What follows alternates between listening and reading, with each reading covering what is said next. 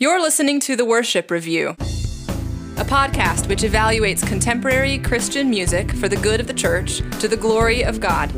This podcast is for the whole church to encourage thoughtful engagement with the words, emotions, and ideas in our music. We hope you enjoy this week's episode. Hello, welcome back to another episode of the Worship Review, the podcast that critically but charitably examines the texts of songs that we sing in our churches. AKA, we ruin songs sometimes that are being sung in the churches, although that is not our goal.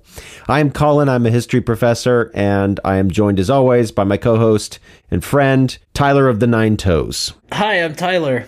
Colin is making fun of me because I dropped something on my foot the other day. I'm a linguist and analyst and a former worship leader. And a corporate shill now, too. Today's podcast is part of a series that we are doing on excellent songs. We want to focus on songs that at least one of us thinks are worthy of being called excellent. Typically, that would mean it would get our highest ranking. And at the end of this podcast, we will give a rating uh, out of five for the song that we're doing today. And that song is Be Thou My Vision, which is a song that many would know. It is attributed to Dallán Forgaill, but Tyler, I think that is in some dispute, is it not? It's certainly traditionally attributed to uh, Dallán Forgaill, and it's not entirely clear uh, whether that is actual authorship. I think we saw similar things before where a, a hymn would be attributed to Saint Ambrose of Milan, uh, and that authorship is not really independently verified, but tradition acknowledges it as such. So, what we do know hmm. is that it was translated from Old Irish in 1905 by a scholar, Mary Byrne, and then uh, lyricized or set to verse by another scholar in 1912. So, um, it's certainly an old text. I mean, at least a thousand years old if you count the original. Um, probably 1500 years old or so. Wow. Um, and the modern modern lyrics aren't actually all that modern because they're sort of archaic even for the 19th century, are stylized to include these and thous that the modern English language does not incorporate. But I think, as we'll see, um, there is some sense uh, to using them. They communicate a sense of familiarity mm-hmm. or even uh, intimate relationship with the interlocutor, uh, which in this case, interlocutor just means the one you're talking to, uh, which in this case, uh, and in the case of prayer, is God. So I really like this song. I always have. When my first son was born, we uh, sang this song to him as a newborn baby in the hospital. So it has it it is near and dear to my heart, so to speak and I just love the the images in it. So I'm excited to go through it. Okay, fantastic. Well, Tyler, could you then basically summarize what the song is about before we get into some individual stanzas? Yeah, so I, I, called it a moment ago a prayer, and in, in some ways it seems to be that kind of uh, an invocation. So it's uh, praying to God, beseeching Him to be various things to the person. So, vision, uh, wisdom, a shield, a sword. Um, and then it talks of an inheritance that is to come. And at the end of this person's life, a victory that's going to be won. And then praying to God to take the person into heaven and the joys of heaven. So, it while being a song is also very much a prayer. Since we were talking about sort of the mythology of the song, I wanted to read to you the blurb from hymnary.org, which I think is pretty interesting because it ties it into a recent event. Well, sort of recent event, recent holiday, St. Patrick's Day. According to mythology, which is a very great way to start a paragraph, when St. Patrick was a missionary in Ireland in the 5th century, King Laoghaire of Tara decreed that no one was allowed to light any fires until a pagan festival was begun by the lighting of a fire on Slane Hill. In a move hmm. of defiance against this pagan ritual, St. Patrick did light a fire, and rather than execute him, the king was so impressed by his devotion that he let Patrick continue his missionary work. Three centuries later, a monk named Dallán Forgaill wrote the Irish poem. I won't pronounce the Irish because uh, Dave Whitcroft is certainly listening and will certainly uh, write to me if I do. Uh, Be thou my vision to remember and honor the faith of St. Patrick. Forgaill was martyred by pirates, but his poetry lived on as a part of the Irish monastic tradition for centuries until Mary Elizabeth Byrne translated the poem into English in the early 20th century. And in 1912, Eleanor Hull versified the text into what is now a well loved hymn and prayer that at every moment of our lives, God would be our vision above all else. Hmm. Excellent. Fantastic. It almost, I mean, it's almost like a, a synopsis of a five book series on, you know, various characters or something. yeah, it sounds like there are a few movies in there. Oh, yeah. films. I mean, Martyred by Pirates could be a metal band, let alone, you know, somebody's uh, life story. Yeah. All right. Well, let's get into the first lines of this song.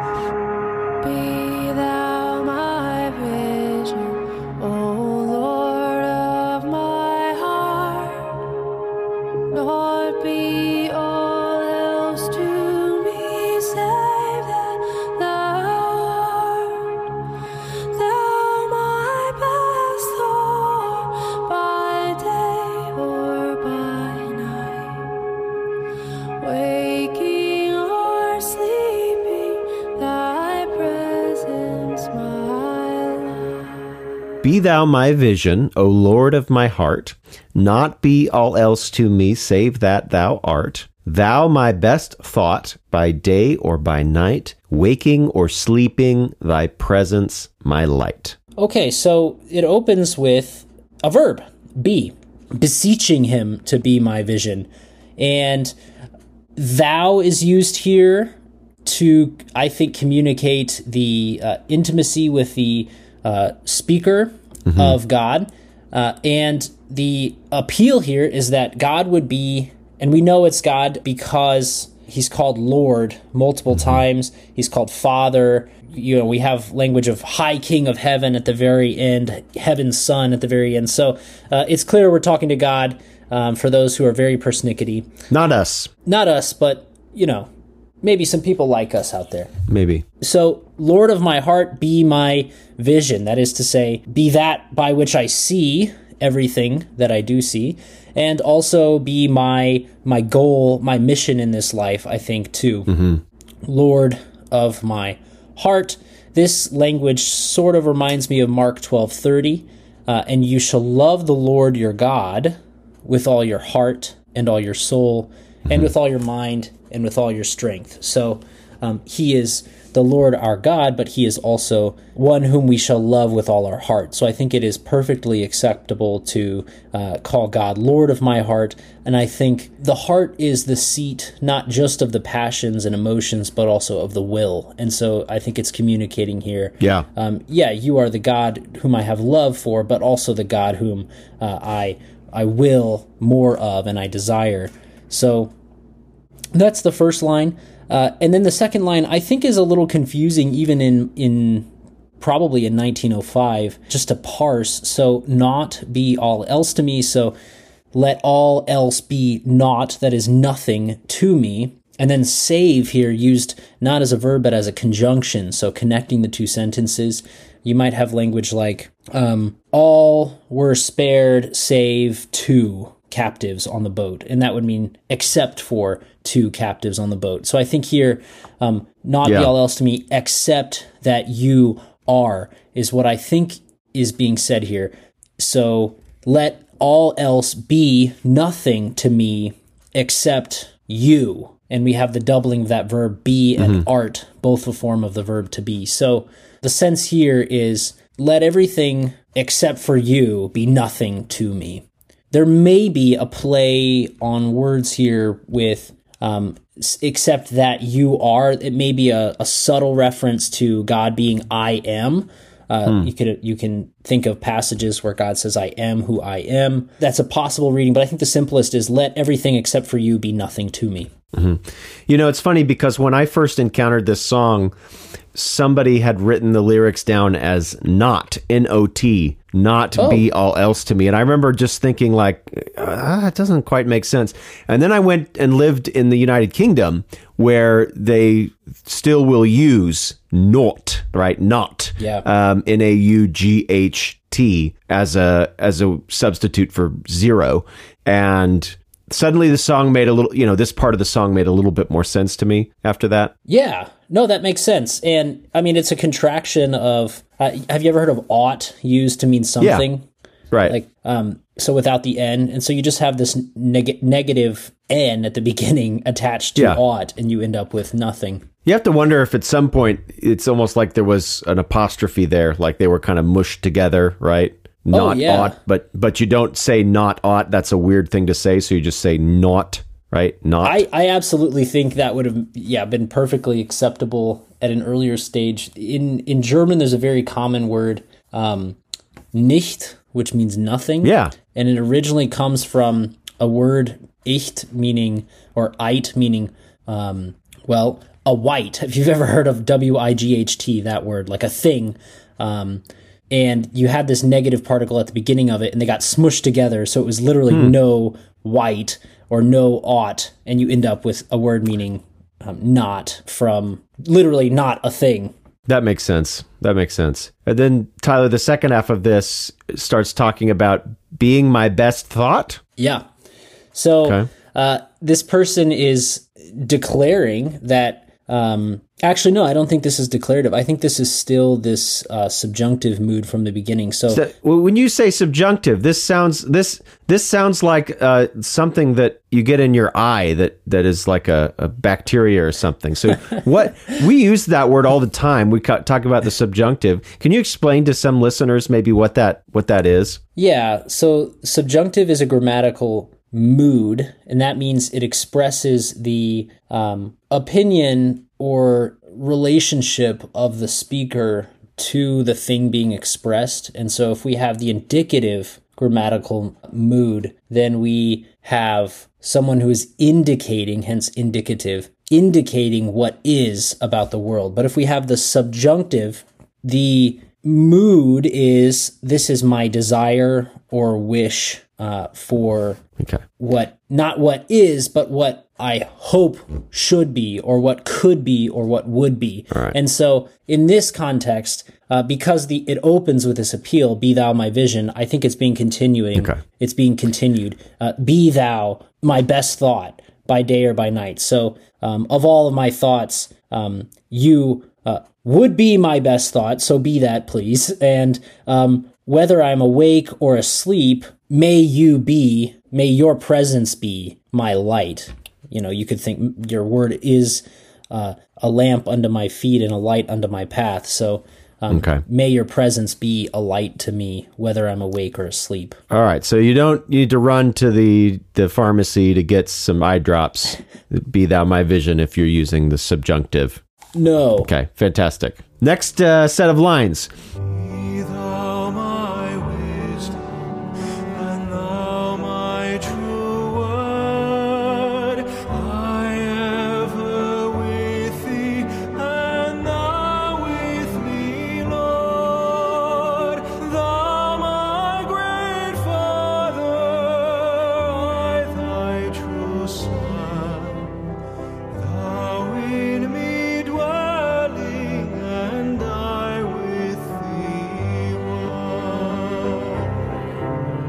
Be thou my wisdom, and thou my true word. I ever with thee, and thou with me, Lord. Thou my great Father, I thy true Son. Thou in me dwelling, and I with thee one. Okay, so the speaker continues to express these desires and these hopes, uh, these appeals. Be my wisdom, that is that that faculty which allows me to uh, make prudent decisions. Be thou my true word. I, I again, I, I think there's kind of a double entendre here, where yes, God is truth, and so uh, if we are speaking with our minds and hearts focused on the Lord, we will speak truth. Yet it's hard to escape the obvious parallel of Christ being the Logos, that is the Word of God, and this appeal that he would be my true word. And so I, I think there may be a double meaning to this one. Okay. May I ever be with you, and you with me, Lord. I think this can be found in John 15, 5. I am the vine, you are the branches. Whoever abides in me, and I in him, he it is that bears much fruit. For apart from me, you can do nothing. Uh, I think this I ever being with thee, and thou ever being with me, Lord, it shows this abiding relationship that Christ talks about. It also talks about um, after one has been saved, the indwelling of the Holy Spirit, um, the the body becoming a temple of the Holy Spirit, housing God the Spirit, and then again, thou my great Father, I thy true Son. So we have another relationship expressed here, not an abiding one um, in the in the sense of God abiding uh, with us, but um, he, he his status as our Father, his adopting us as Yeah. his children, uh, which I think we find in Romans eight fourteen. All who are led by the Spirit of God are sons of God, and we see God called Father throughout the New Testament, especially um, in even in um, the words of Christ, teaching us to pray by the Lord's Prayer, opening with uh, an appeal to God as our Father, and yeah, thou with me dwelling, and I with thee. Uh, one, there's that unity again, that abiding relationship again. And this, another thing that I think we can find in this verse, uh, I ever with thee, that shows, and, and thou ever with me shows that God will never leave us nor forsake us, which Okay. is, uh, we first find in Deuteronomy 31 uh, 6. Um, yeah, it is the Lord your God who goes with you. He will not leave you uh, nor forsake you. Originally, Moses telling the people not to be afraid to go into the promised land, but uh, I think still a, a promise that we can hold on to today. I don't have anything really to add. I I would just say so far in the stanzas, I don't think anything that's been said is is untrue or or wrong. I'm still I would still be looking for substance or not necessarily substance, but I'd still be looking for again some some gospel or uh, uh, you know is there something wrong? There's nothing wrong i guess. It's just the song is just saying it, it's a series of requests of god which of course are all the types of requests that he's going to honor. Everything that the song is asking are the sorts of things that god wants us to ask of him. But it is a, it is an interesting song in that it it doesn't doesn't seem there doesn't seem to really be anything wrong. Like there's no uh there's n- not really any sin yet or any uh I, I don't know. It's just sort of it it just kind of opens right up with just the request that God be the person's vision be the person's wisdom be near to the person be everything it's it's kind of just a series of um of these requests really it's so it's kind of different than a lot of songs that we've looked at Yeah. As I was preparing for this, I was listening to this in my car as I was driving, and I couldn't escape the thought that it takes the opposite trajectory of many modern worship songs, which sort of meditate on uh, God empowering us to do something or um, encouraging us that you know we can find the strength in ourselves if we just um, listen to him. And this, it just seems to be directing the person in all faculties and all aspects to the Lord to Yeah. uh, seek that that that joy, that peace, that uh, status that they desire um, in the Lord alone. And that I think is quite unique about this song. Yeah, yeah. It's and I'm not. Uh, don't hear me criticize it. I'm just kind of. Uh, it's when you're used to songs having you know one of just a few limited formulas for the way that it it plays out. When you actually start reading a song like this critically, it just this song really sticks out as very different structurally. This song shares with another song which we haven't talked about on the podcast, but some of our listeners might be familiar with called St. Patrick's Breastplate, which is is a similar series of invocations of the triune God to protect St. Patrick. So just just for example, uh, St. Patrick's breastplate uh, begin, and I wrote a version of this to music, uh, which is why I'm familiar with it. But uh, he, it opens with, "I bind to myself today the strong power of the invocation of the Trinity, the faith of the Trinity in the unity, the Creator of the elements," and it just goes through um, these different things which uh, the speaker um, binds to himself and, and invokes. And this song does that too. It's it's called a, uh, a lorica, but yeah, it's very different stylistically from from a lot of modern music, a lot of worship music.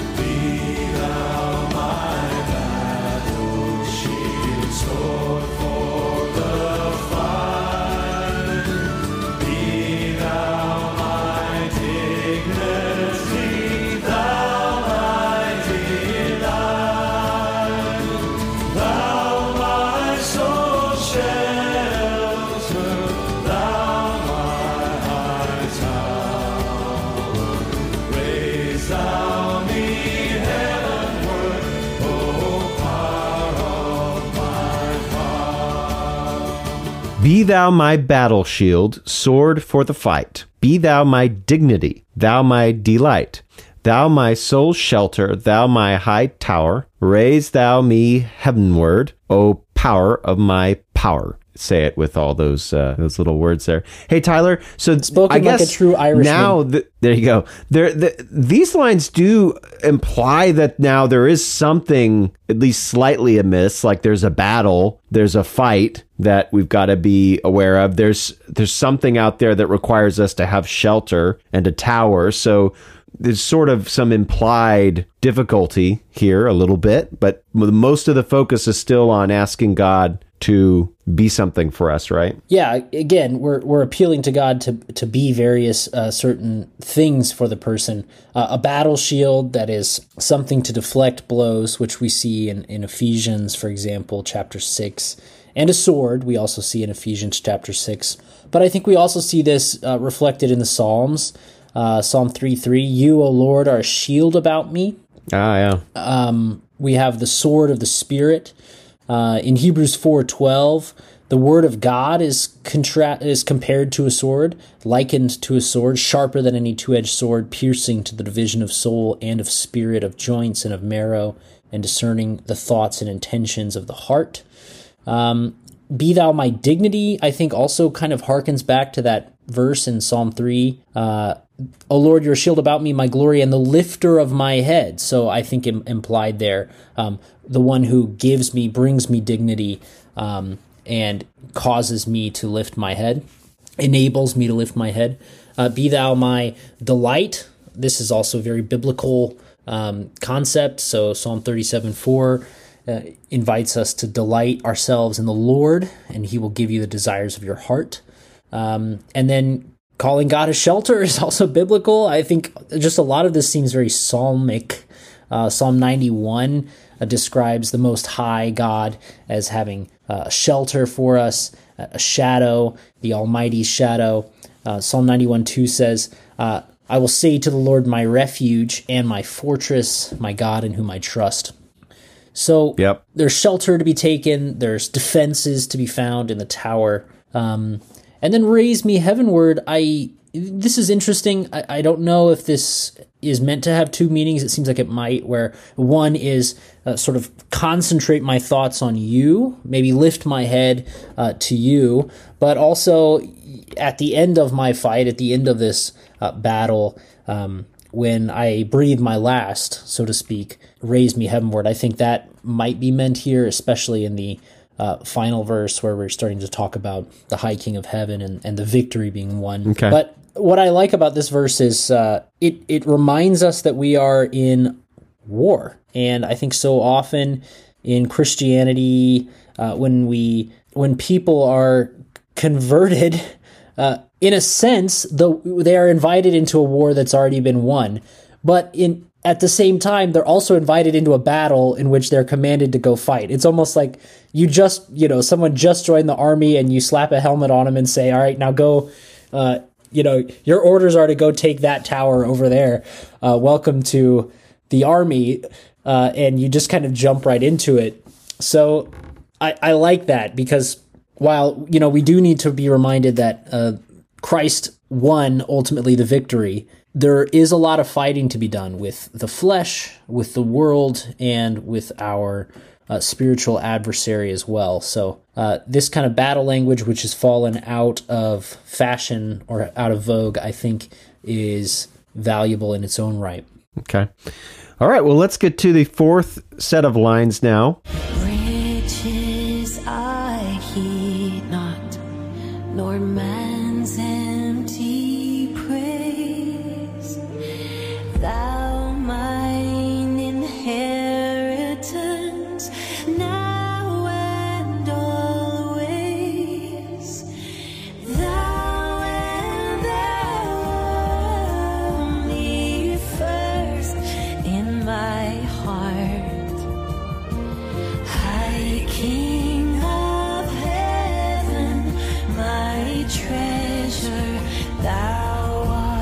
Riches I heed not, nor man's empty praise. Thou mine inheritance now and always.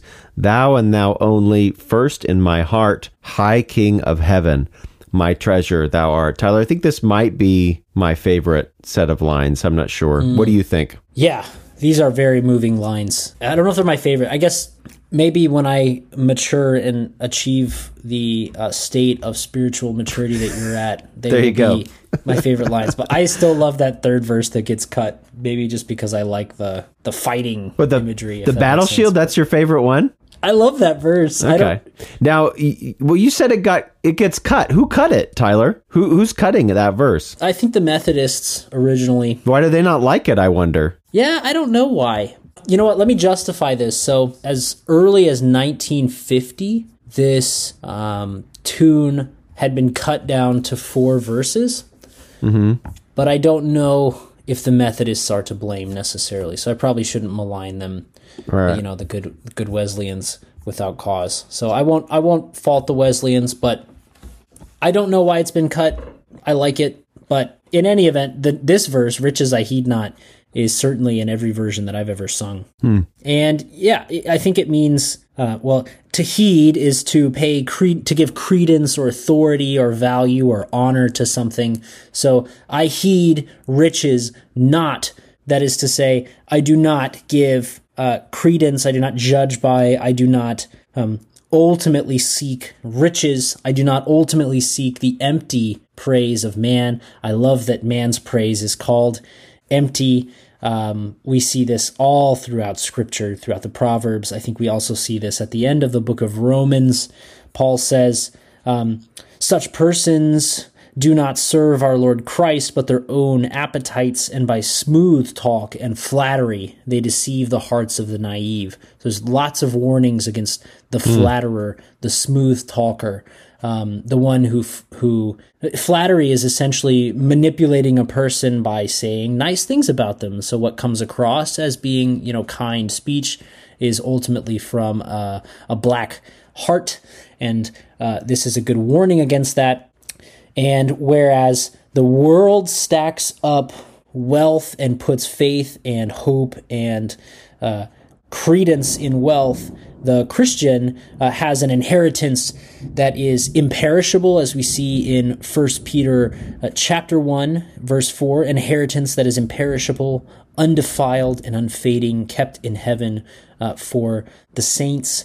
So this is what we have to look forward to, not the empty praise of man, who not only uh, is deceitful and sinful, but will also himself perish if not in the Lord, um, as will wealth and riches.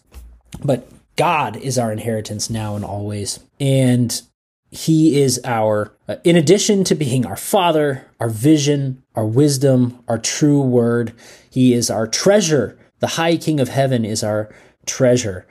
First in my heart, foremost in my heart, uh, before all things in my heart.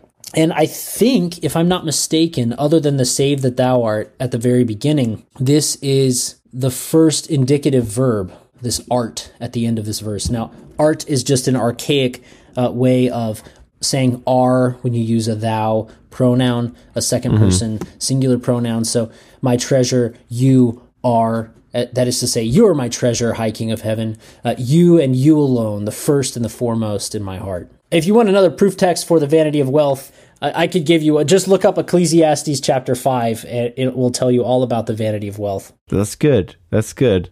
Um, I like this stanza because I find it nice and coherent. So it begins with the idea of riches, and then it ends with the idea of treasure. But the riches that it talks about in the beginning are the riches of this fleeting world that do not last, that are going to be as chaff. And then it also, in case you were going to be able to say, well, I'm not a wealthy person, so, you know, this doesn't really apply to me. But then, of course, man's empty praise is also another fleeting thing. And then instead, we have an inheritance in God. It is an inheritance we enjoy now. We enjoy it also then for all time. It is an inheritance in God only. It is the first of the inheritances that we need and the only inheritance that we need. It's an inheritance that comes from the King of Heaven and therefore is a treasure. I just, I find that a really, um, nicely packed set of ideas in four lines, all kind of surrounding the idea of, you know, what is treasure that is fleeting but might seem attractive, but what is the treasure that matters? It's this treasure in God. It's this inheritance. It's it's it comes from our King. I just think it's a really nice a nice thought here, a nice thing to sing. Yeah, and I like it's almost set up like an argument. Yeah, maybe that's why I like it. Not X, not Y, but yes, Z. yeah, I, that may be why I like it. It, it just it, it comes across like a it's like the sustained kind of logical yeah argument, I guess. All right, then we get to the last set of lines.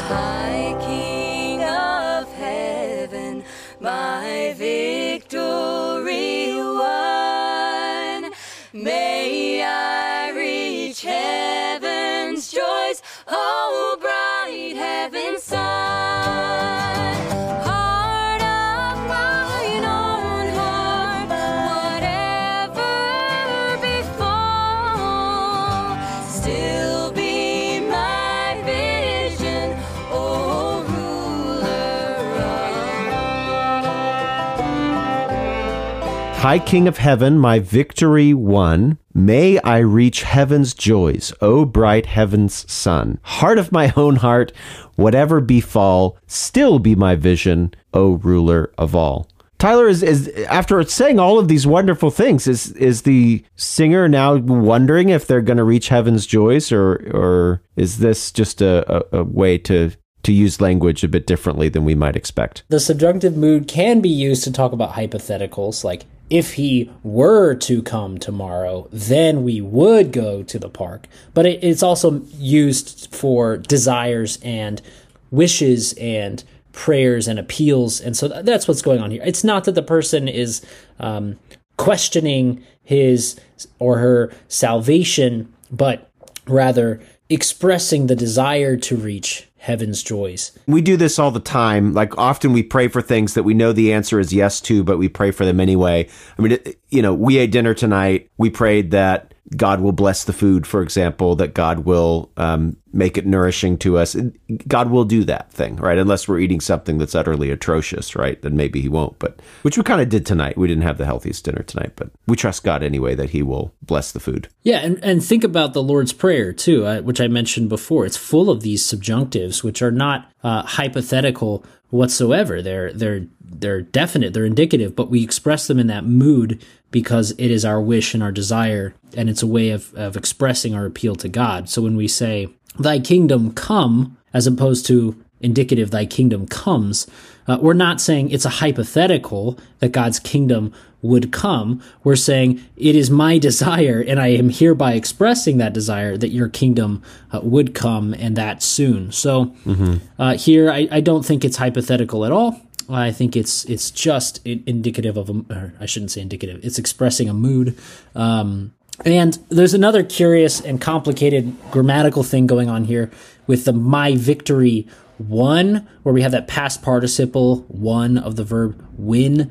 And in this sense, I think what's being done here, as some of the other translations of this text have done, is uh, by saying my victory won, comma, we are saying at the point at which my victory is won, comma, may I reach heaven's joys. And so that's why some translations will say after my victory is won or when my victory is won because that's what's going on here. When we saw that third verse fight going on, uh, when I win, in that fight, that is to say, when I uh, finally go on to heaven um, after fighting in this life, um, may I reach the joys of heaven.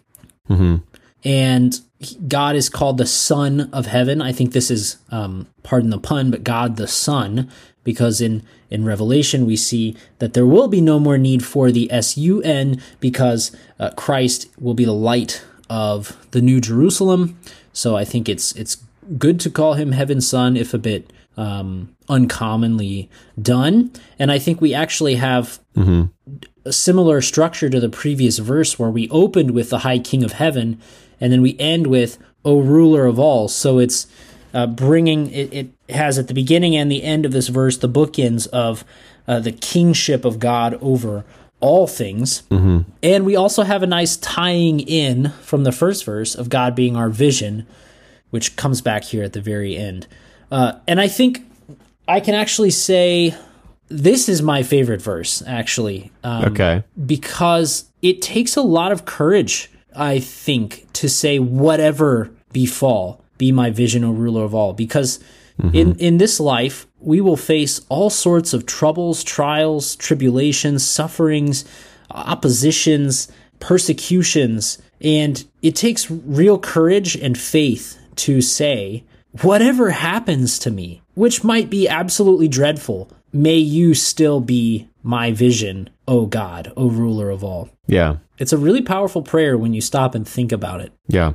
I like this I like this last set of lines a lot too. I think it's nice to say, okay, there there could be a lot of different things that happen that are going to be bad. Um, but God is the ruler of all. So of course he'll still be my vision. Of course he will still be the thing that I am aimed towards because he's ruler of all. He's therefore he's ruler of me. He's ruler of my life. He's he's he's you know, and everything that happens to me, he's got it. So it's a it's a nice sentiment, which kind of it's like a um, it's like a performative proof here. Not a performative proof, but it's like a you, know, it's just it, again, it's logical. It's just logical that you would be able to say, whatever befall me, still be my vision, because right, which isn't there, but because you are the ruler of all. So of course we know this will be. So, uh, Tyler, can I ask, since we're getting close to the end here, can I? I don't mean to put you on the spot, but I do think this question does kind of put you on the spot. So I, I apologize for it in some ways. But you brought this song, and you said this is an excellent song. And when I asked you at the very beginning to talk about it, you mentioned, I think, some very personal things that you appreciate about the song, like you have an association with it and your children, one of your children. What is it in your view that objectively makes this an excellent song? Like, what is it about the song itself that really makes it excellent? some of the stuff that I mentioned a moment ago that uh, it encourages us to find our hope and uh, trust and shelter, our dignity, our delight in the Lord and in God alone to forsake all other other things like wealth and the praise of man in order to uh, find that uh, security. And yeah, I will acknowledge uh, the critical might suggest, and I don't mean that in a bad way, but just the thoughtful criticism might say, yeah, but there was no mention of, of sin in this song. Yeah, there was no mention of, uh, No Jesus. yeah, Christ Jesus by name. I would say he is present in this song. Um, but it's, yeah, not obscured by the language, but it's, it's just poeticized away a little bit from the plain reading. But I think what you have in this song is uh, a meditation on a fixing of the mind on and an appeal to God alone for the Christian. So that's why I would say it's it's an objectively excellent song. Hmm. Okay. Yeah, I'm I'm actually a little bit on the fence. And I I came into this podcast episode not sure where I was going to land. I'm still in some ways kind of thinking about it because in many respects the song is wonderful in that it it just has these statements that you want to sing, that it's good for us to sing. They're great. I mean, we should want God to be our vision and we should talk about the battle and acknowledge that God is our shield and our sword, you know, our shelter. I mean, the you went through all of the connections like this. There are a lot of connections to the Psalms here. God being our tower. I, I mean, there's a there's just so much that's really really nice in this song. And what I'm wrestling with is, well, how essential is it to say something about the cross? Right? How essential is it to say something about sin? How essential is it? You know, law and gospel, right?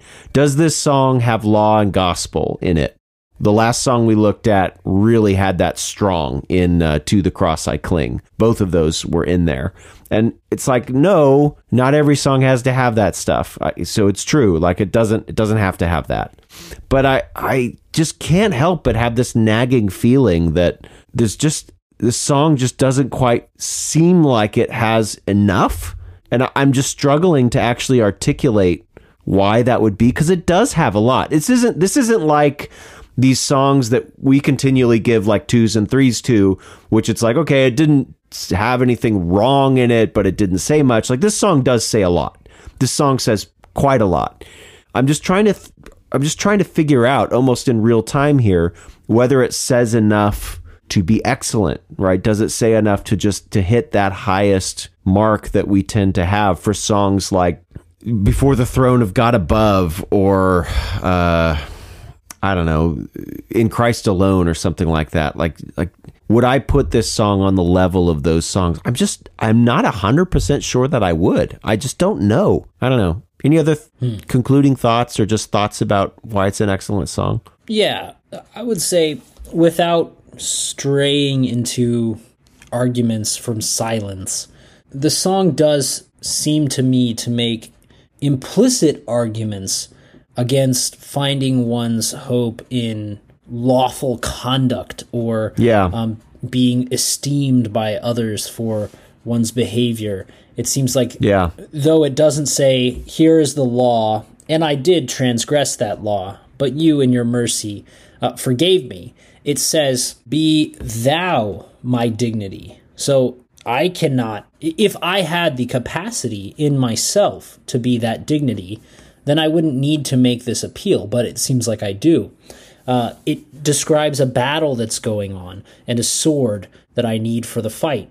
If I were capable of waging the battle uh, with other means or other tools, it wouldn't make sense why this uh, prayer or invocation would be necessary. If I could take shelter in my works, I don't know why it would appeal to God to be my shelter. And so to me, it seems to be.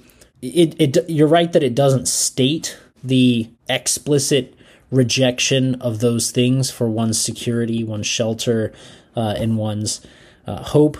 But it does seem to me implicitly to point us away from those things, if you will. Yeah. Yeah, no, that's true. I that is definitely true. It in fact this song does a lot with inference and implication in ways which I think are sophisticated and not, you know, so many times we've looked at so many contemporary worship songs which are vague and not because they're doing something clever like this song does where they're being subtle it's like they're being they're just obfuscating things and and just being silly in the way that they're vague. So I agree. I agree. I think that's a fair point. This song reminds me a little bit of Is He Worthy by Andrew Peterson, where you Oh, gave it okay. a four and I gave it a four. And then later on, I think we both in the season wrap up said, and this was uh, episode 63 for listeners who want to hear this episode, both said we were too hard on it.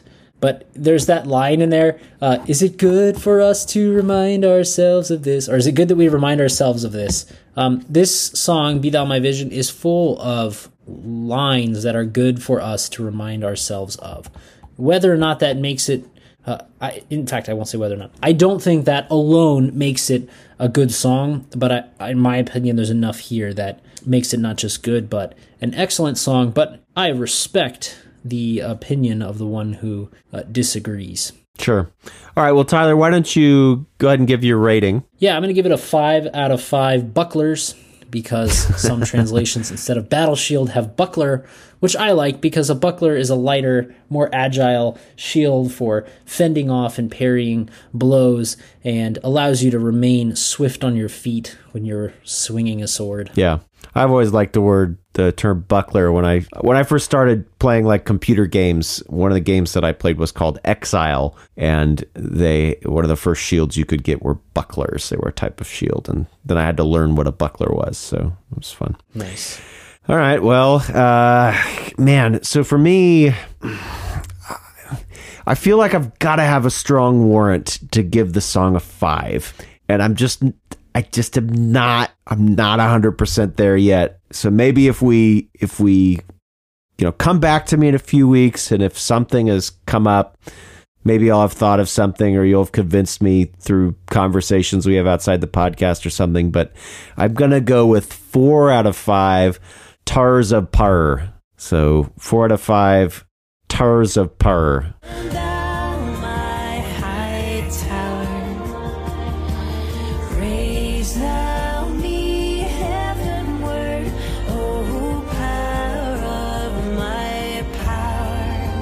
You could just make it one compound, partars. Yeah, Partars. Partar. Oh, that's good. That's even better. Yeah, let's do that. Okay. Four out of five Partars. Partars. Oh, we're gonna lose all of our Irish listeners. Oh, yeah. Yeah. All right. Todd's Uh, okay, well, Colin. We'll be all right. I'm so sorry, Irish. Now we definitely will. All right. Well, everybody uh, who listens and has still listened and made it through this whole podcast, thank you for check- tuning in to another episode of the Worship Review. We ask you to share the podcast with your friends, let folks know about what it is that we're doing. We've got a huge back catalog at this point, so feel free to search those. We probably have done uh, over 130 songs at this point. This might be 130 or near 130. Yep. I guess with interviews we didn't quite do that many. We've we've done over hundred songs at this point. We so have. yeah, give those uh, give those a, a listen. Uh, as always, you can write to us feedback at the Worship Review. You can also communicate with us on Twitter. Just search for the Worship Review. You'll find us on there too. You can tweet at us. And yeah, take care, and we'll see you next time. Tanks. You've been listening to the Worship Review. Please subscribe to the podcast, leave a comment, or email us at feedback at theworshipreview.com. We accept donations at Anchor FM slash The Worship Review and patreon.com slash The Worship Review. Thanks for listening, and we'll see you next week.